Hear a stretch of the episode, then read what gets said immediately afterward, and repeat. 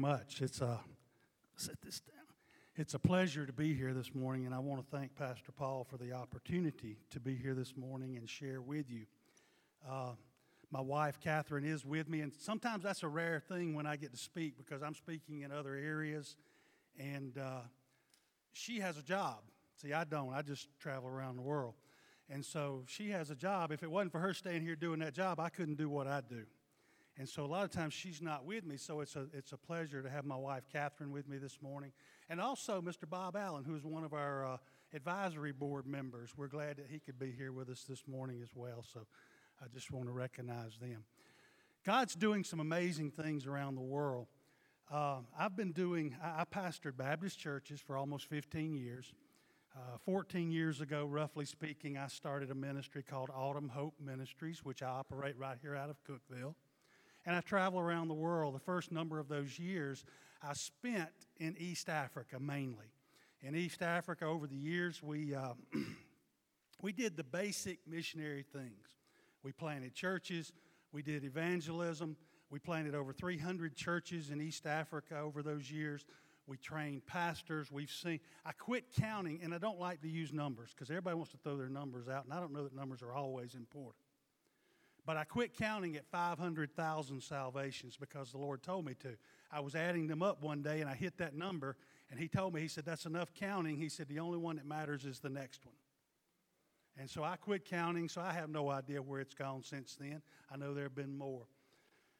But a couple of years ago, God began to refocus us and, and to show me some things that He had been putting in place over the years uh, that I had not even seen Him doing. You know, God's good at that. He's good at putting people in our lives and putting things together in our lives. And then when the time comes, He illuminates that. And He shows us, hey, this is already in place for you. This is in place. Now I want you to, to go and do it. So I'd like to start. Could we show that first video, the one uh, FK Dreams, I think is what I named it. It's just a little short video here.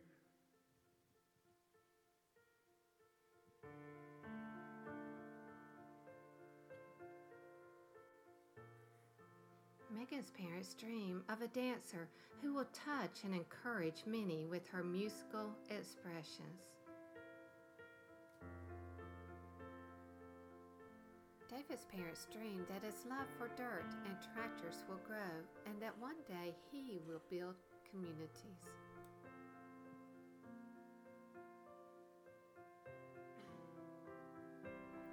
Jasmine's parents dream she will travel the world opening her mind to limitless possibilities.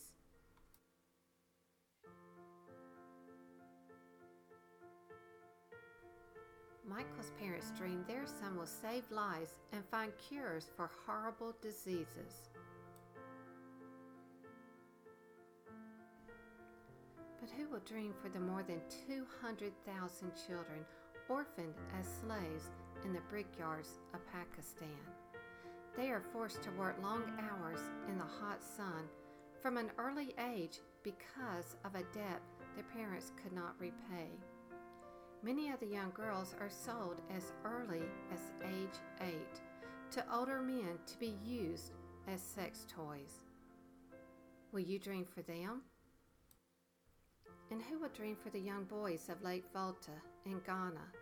They are sold by their parents to local fishermen who force them to work long hours in extremely dangerous conditions. Many drown while trying to free tangled nets.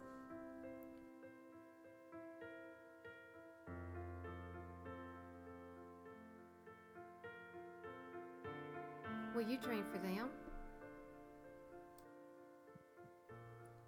Freedom's Keys, a rescue ministry of Autumn Hope is leading the fight for these children. We are restoring dreams by giving them a hope and a future.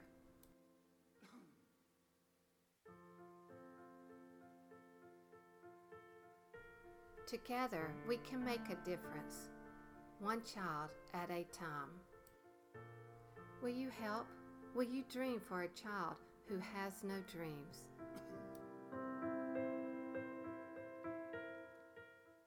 Want you to turn with me this morning, if you will, to the book of Hebrews, chapter 13.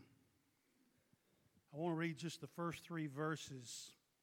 I'm going to read these from the New Living Translation. Normally, uh, it's not a translation that I use when I'm preaching, but I think in this case it gives us a clearer understanding of what the, the Scripture is trying to say to us. Hebrews 13, 1 through 3. Keep on loving each other as brothers and sisters. Don't forget to show hospitality to strangers, for some who have done this have entertained angels without realizing it. It's an interesting thought, isn't it? Remember those in prison as if you were there yourself. Remember also those being mistreated as if you felt their pain in your own bodies.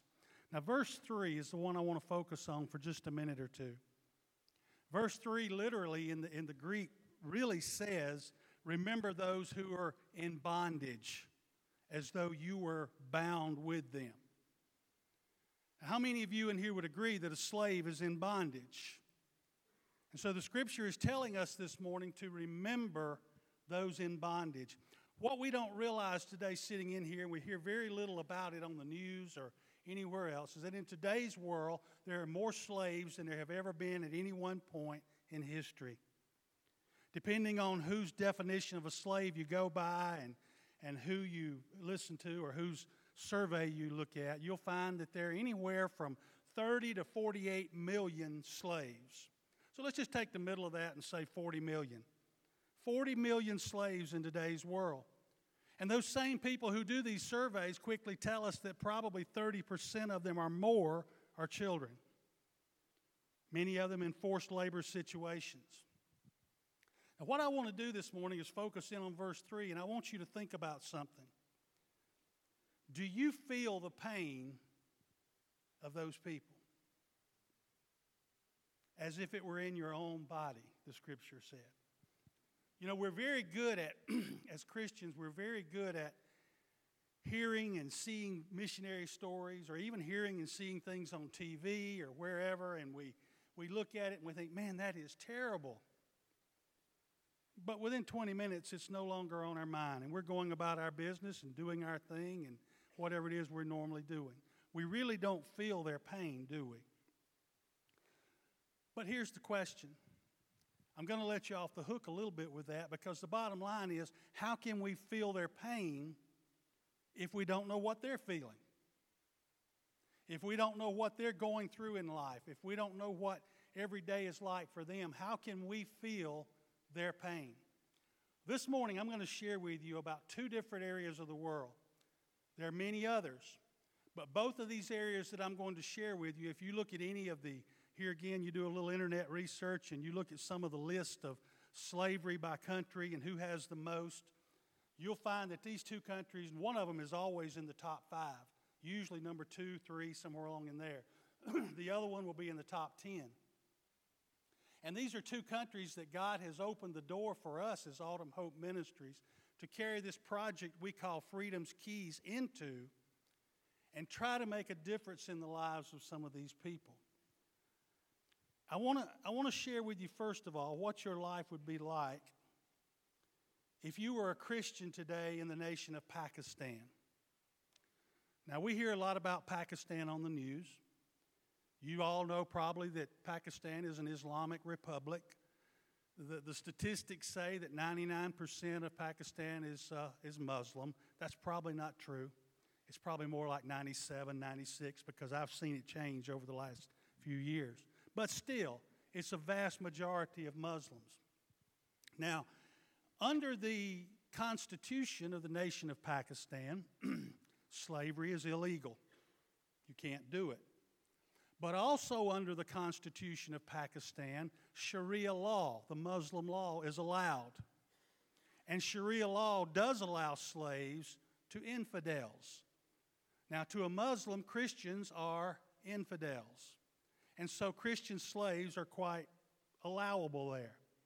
Now, it also has, Pakistan does, some of the harshest blasphemy laws in the world. In other words, if you go into Pakistan and you say something negative about Muhammad, you can be put to death very quickly. I give you the story of a man by the name of Faoud. Faoud was a Christian man, and he had a little storefront. The problem in Pakistan is when you become a Christian, one of two things is going to happen. Number one, you may lose your life within 24 hours, and it would be an honor for a Muslim to kill you. Number two, you are at least going to lose your job because all the jobs are controlled by the Muslims. Faoud became a Christian and he lost his job, but he had a little bit of money saved up, and so he, he started a little, I don't even know if you could call it a store. It would be more like what we would look at at a yard sale table. It was a, just little stalls, one after the other, and he had a little stall there where he sold rope. He had anything from string to bigger rope, and he'd sell you rope. And so he was trying to make a living for his family. Well, on either side of Faoud were Muslims who did the same thing. When you go into these third world countries, you'll notice that all the same kinds of businesses flock together. So you'll go down one street, and you'll have all electrical parts, and one street you'll have all rope and your whatever. But Faoud was selling rope, and on each side of him he had a Muslim selling rope. Faoud's business was doing pretty well. And the, the, the, Muslims on each side of him didn't like it. They kept giving him a hard time. They tried to steal his product. They tried to steal his customers, just everything they could do. So finally, one day, Faoud goes to lunch. and when he returns, there is a piece of cardboard hanging up over his, um, his table there, and it had some writing on it in Arabic. Now, they don't speak Arabic in Pakistan, they speak Urdu. So he had no idea what this said he just figured they had written some funny sign about him or something. He takes it down and he tears it up and he throws it into trash. What Faoud didn't know was what was written on that piece of cardboard was scripture, their scripture from the Koran.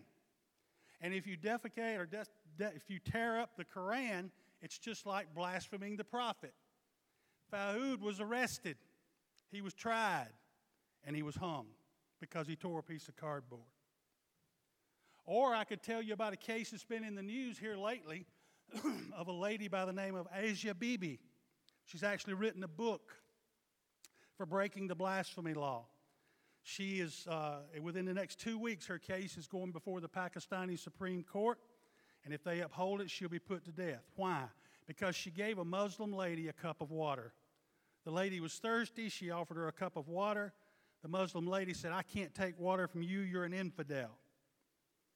Asia said, Well, aren't we all human beings? And because she said that, she was comparing herself, an infidel, to a Muslim, and that's blaspheming the prophet. So if the court upholds this in two weeks, she'll be put to death. That's bad enough, but let me tell you what really happens. Many of these families can't afford to take care of their family. They lose their jobs, they, they, all they can do is try to find something to do, and many of them end up in trouble. You know, sooner or later, you're going to have a problem when you're like that.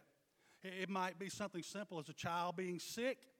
It might be something as simple as a, a family member wanting to get married and you want to give your daughter the best wedding. You know, you know how those things in life come. And so, what they'll ultimately do is they'll go out and they'll borrow money from one of the Muslims. And almost always in the middle part of Pakistan, it is the Muslim brickyard owners. You saw those in the video. All the bricks in, Islam, in Pakistan are made by hand, and then they're cooked in big kilns, and uh, they uh, uh, they're all made by Christians. Because what happens is you borrow money from this Muslim, and then you can't pay it back. The interest rate is exorbitant. It may only be a couple of hundred dollars, but the interest rate is so high, and you're not working, and you can never pay the loan back. And so, after a period of time, you have to go and work for this man on his kiln to pay back the loan.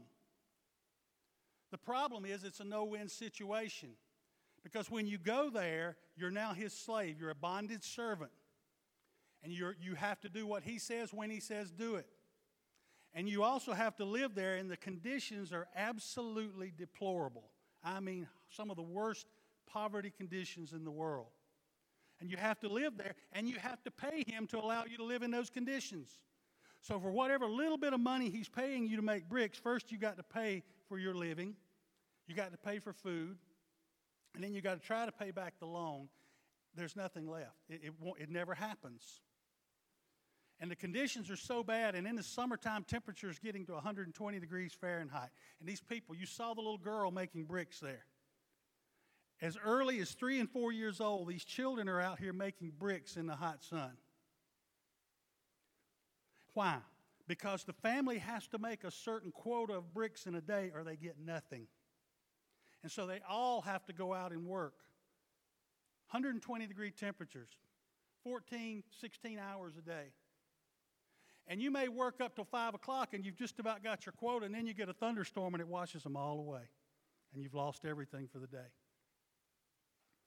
In those kind of conditions, people don't last very long, they die early. And it leaves a lot of orphans. If you're 45 years old, pastor, in a brick kiln, you're an old man.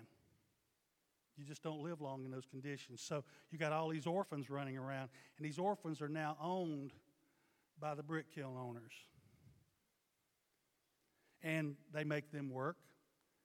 The, the community tries to take care of them. The Christian community there, living and working, tries when they can, but they don't have enough for themselves. You'll see these kids sleeping under wheelbarrows, sleeping under boards, whatever they can do. You'll see them out making bricks because if they don't make so many bricks a day, they get nothing to eat that night. Let me ask you a question Do you feel their pain? Do you feel their pain in your body as if it were your own? That's what the scripture said we should do, wasn't it? But you see, it doesn't stop there. Let's say now you're that brickyard owner. And as that brickyard owner, you, you, you come up on a day, you know, business owners get short on cash sometime too. And so the brickyard owner comes up on a day and he needs to make some payments that he doesn't have. So what does he do? Well, he goes and he picks out three, four, five, ever how many he needs to of these young girls who are orphans at his brick kiln that he owns. Usually ranging ages 8 to 12. I have seen them as early as 6. And he'll take these girls and he'll literally sell them to get cash to run his business. And when he sells them, it's almost always to older Muslim men who will take them and marry them at the age of eight, nine. Sexually, physically, verbally abuse them, any kind of abuse you can think of, they go through it. After some number of years, he's tired of them. And he'll usually sell them off into the black market sex trade. They end up in Hong Kong, Singapore, Bangkok as prostitutes, just shells of human beings for the rest of their lives. Do you feel their pain in your body as if it were your own? But let me make one thing real clear this morning God loves Muslims. I don't care what you hear on the media. I don't care what you hear out of some radio programs, even some of our pulpits. God loves Muslims. Jesus died just as much for them as he did you or me. And so we can't write them off just because they're not like us, just because they're this religion that is causing us a lot of problems. I understand that. We've got to be careful. We've got to be cautious. We've got to do all those things. But God loves Muslims. So much so that he sent Jesus to die for them. Let me tell you a story. This is how God works. About two years ago, a little over now, I was getting ready to head to Pakistan. And I got a phone call from the pastor that I partner with there. And he, I could tell as soon as I answered the phone that he was a little bit nervous. And so he says, yeah, I asked, his name's Rizwan. I said, Pastor Rizwan, what's wrong? He said, Well, he said, I just had something happen and it's really bothering me. I said, What'd you have happen? He said, Well, he said, I was walking down the street and a Muslim cleric came up to me, pointed at me in the face, said, I know you and I know what you do. That's not good news for a pastor in Pakistan. So, very nervously, Rizwan says, Well, how do you know me? What do you. And so the, the cleric pauses for a moment and he says, Because I've been having dreams. And in my dreams, Jesus came to see me, and Jesus showed me your picture, and he told me you'd be right here today, and that I needed to come and see you right here today. This man traveled two hours to get where he was. and he paused for another moment, and then he said, And he also said, You've got an American coming and I need to talk to him. Now I'm nervous. so the pastor says, Will you meet with him? I said, Yes, I'll meet with him. So two weeks later or so, uh, three, we were, I was there, and it just so happened on this particular trip I was there on my birthday. Normally, when I go into Pakistan, I have to stay low key, under the radar kind of thing. But this day on my birthday, they wanted me to carry me out and show me. There's this huge fort, ancient fort there. It's built by the same emperor that built the Taj Mahal. Hadn't been kept up like that, but it's there. So we go to this place, and they kept telling me, I said, when are we going to meet with the, the cleric? Well, later in the week, later in the week. Well, they forgot to tell me. I had told them one, one requirement I want to meet him in a public place. So we get to the fort, we're walking around, and I round a corner, and here stands this Muslim cleric. They didn't tell me this is where I was going to meet him. But as we round the corner, he points his finger and he says, I know you, in broken English. I said, How do you know me? He said, Jesus showed me your picture. I wanted to ask him, was it on his refrigerator, but I didn't. anyway, that's how God works. His name's Abraham, Ibrahim. And Cleric Ibrahim talked to me a long time. He never made a conversion that I know of, but he's close. But what he's doing is he's helping us work with these people because he hates the idea of slavery. He's helping us get many of these young girls out of this place. I could never go in there and get them, but he can because they have to get his permission as their cleric before they can sell them. And so he is helping us go in and get these girls. I'm having to buy them. I'm literally buying them. We're taking them out. We're putting them in orphanages there in Pakistan right now. That's all I can do with them. But it gets them out of that mess and it gives them a hope because these orphanages are run by Christians. They're not built that way, but they're run by Christians out of the uh, Scandinavian countries in Europe. So God has opened that door for us to help these children. We're also going to be starting some programs where we're educating some of these children. They don't get any education. They can't read, they can't write. We've got a, a roving school that we're wanting to start, getting ready to start, and they're going to be able to get basic education, reading, writing, and arithmetic. We're also going to be teaching these, these, these fathers and then so forth minor jobs that they can do so they never have to borrow the money to start with. But all those things cost money. Ministry costs money. And we need your help. Now, I've got to move quickly. Well, I'm eating up my time quick. That's only one area. But I want to ask you can you feel their pain in your body as if it were your own?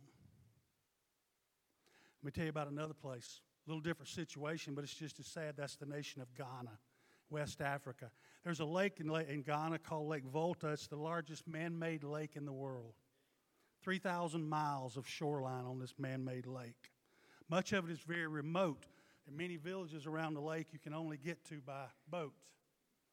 Ghana, the whole nation, is very poor.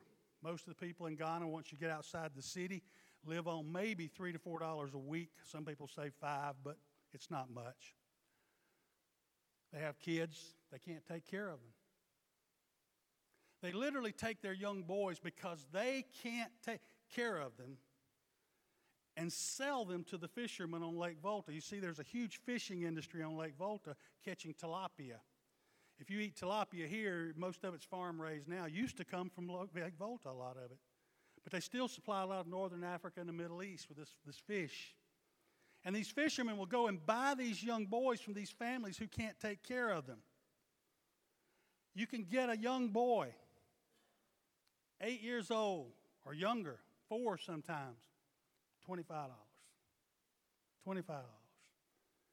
Can you imagine a mother selling her child because she can't take care of it? Can you feel her pain in your body as if it were your own? They take these young boys to the lake. And they're forced to fish 14, 16 hours a day. You saw some of them on the video.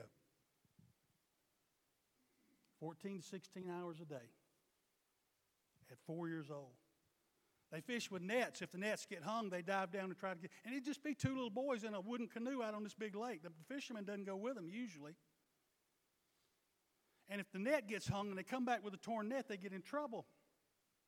So when the net gets hung, they dive in, they go down, they try to get it unhung. And many of these little boys drown. We had one just a couple months ago, four years old, that drowned. Estimates are there are as many as 10,000 of these little boys on this one lake on a given day.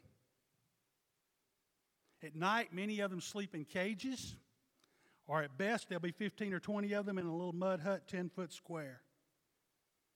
They're animals, they're treated like animals.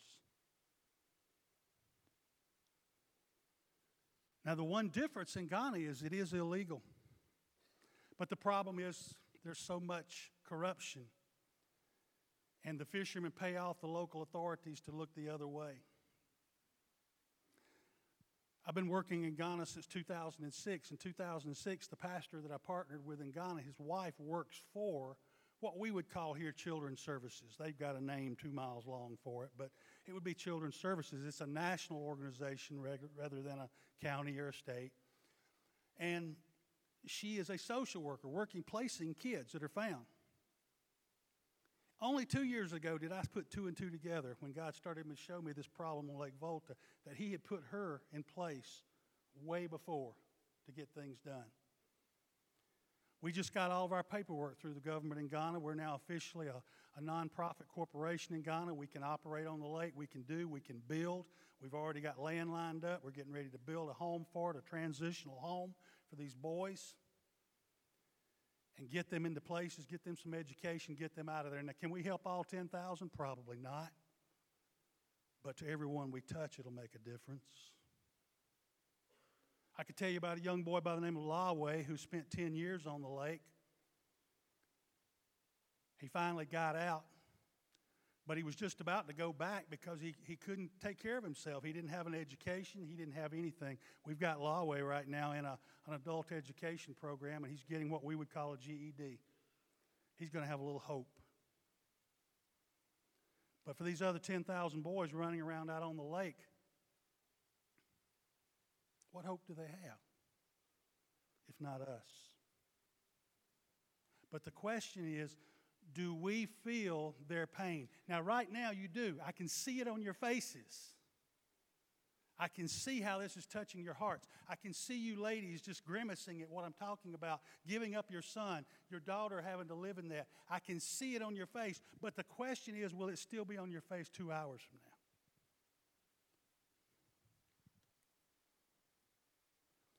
There was a movie that came out back in, I think it was 2004 called Hotel Rwanda. May have seen the movie, some of you. Based on a true story. It happened during a, a time in Rwanda when uh, the Hutus rose up against the Tutsis, or the other way around. I get those two confused. But anyway, and one was literally committing genocide to the other. In four months, they said they killed over a half a million of them. And in the movie, it's the story of a hotel manager who, uh, a group of uh, UN troops and others come into the, the hotel there to, for protection because it was walled. And there's a point in the movie where a photographer, a videographer, slips over the wall and he goes out and he gets some video footage of what's going on. Can you play the Hotel Rwanda clip for me? It's just a couple of minutes long. Watch this. Well, listen carefully to what they say. Uh, the uh, air conditioner's on the blink. Is there any way you can have a look at it? I'm just on a deadline. Certainly. Thank you. Brad, let me know when you get the satellite feed. Thanks. Uh, Mr. Fleming, I brought you some tea as well, sir. Thank you, Paul. You're an oasis in the desert. The elements in the government and the army are following the example of what happened to the Americans in Somalia. I think they intend to intimidate us, try to attack us, and um, hope that the West will pull all its troops out. Do you think they'll succeed? No, they won't. The UN's here to stay. What about the outbreak of violence since the shooting down of the president's plane? UN forced to be withdrawn. I'm responsible for the safety of this crew. What is this?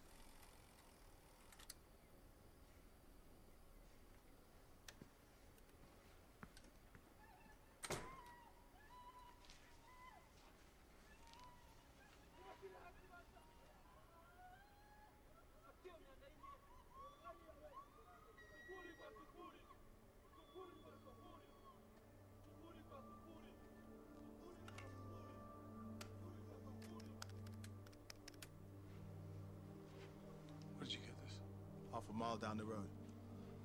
Fred, it's David. I've got incredible footage. It's a massacre. Dead bodies, machetes. If I get this through right away, can you make the evening news? Yeah.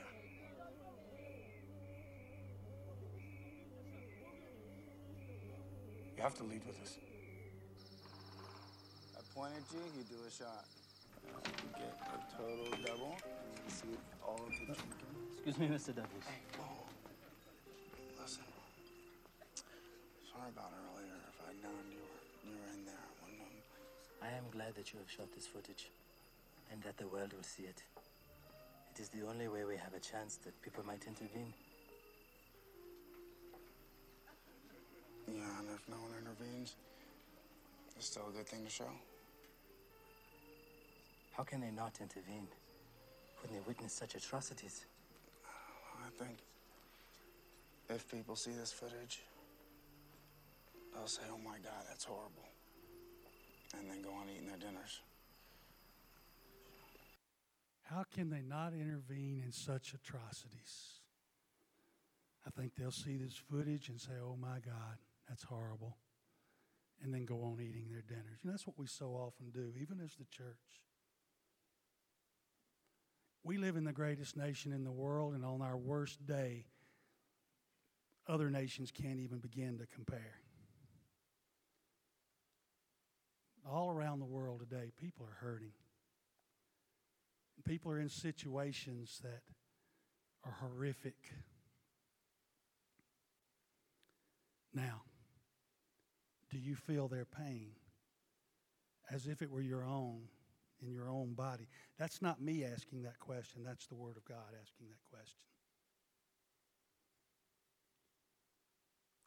In less than two weeks, on the 13th of October, I'll be flying out again. I'm heading for a week in Thailand and then uh, about eight or nine days in Pakistan. And we need to, to do some things in Pakistan. We need to, to get some things set up better, to get some schooling started. And the one thing that I haven't mentioned is that in Pakistan, I also do open air evangelistic meetings. Can you imagine that in Pakistan? Thousands show up.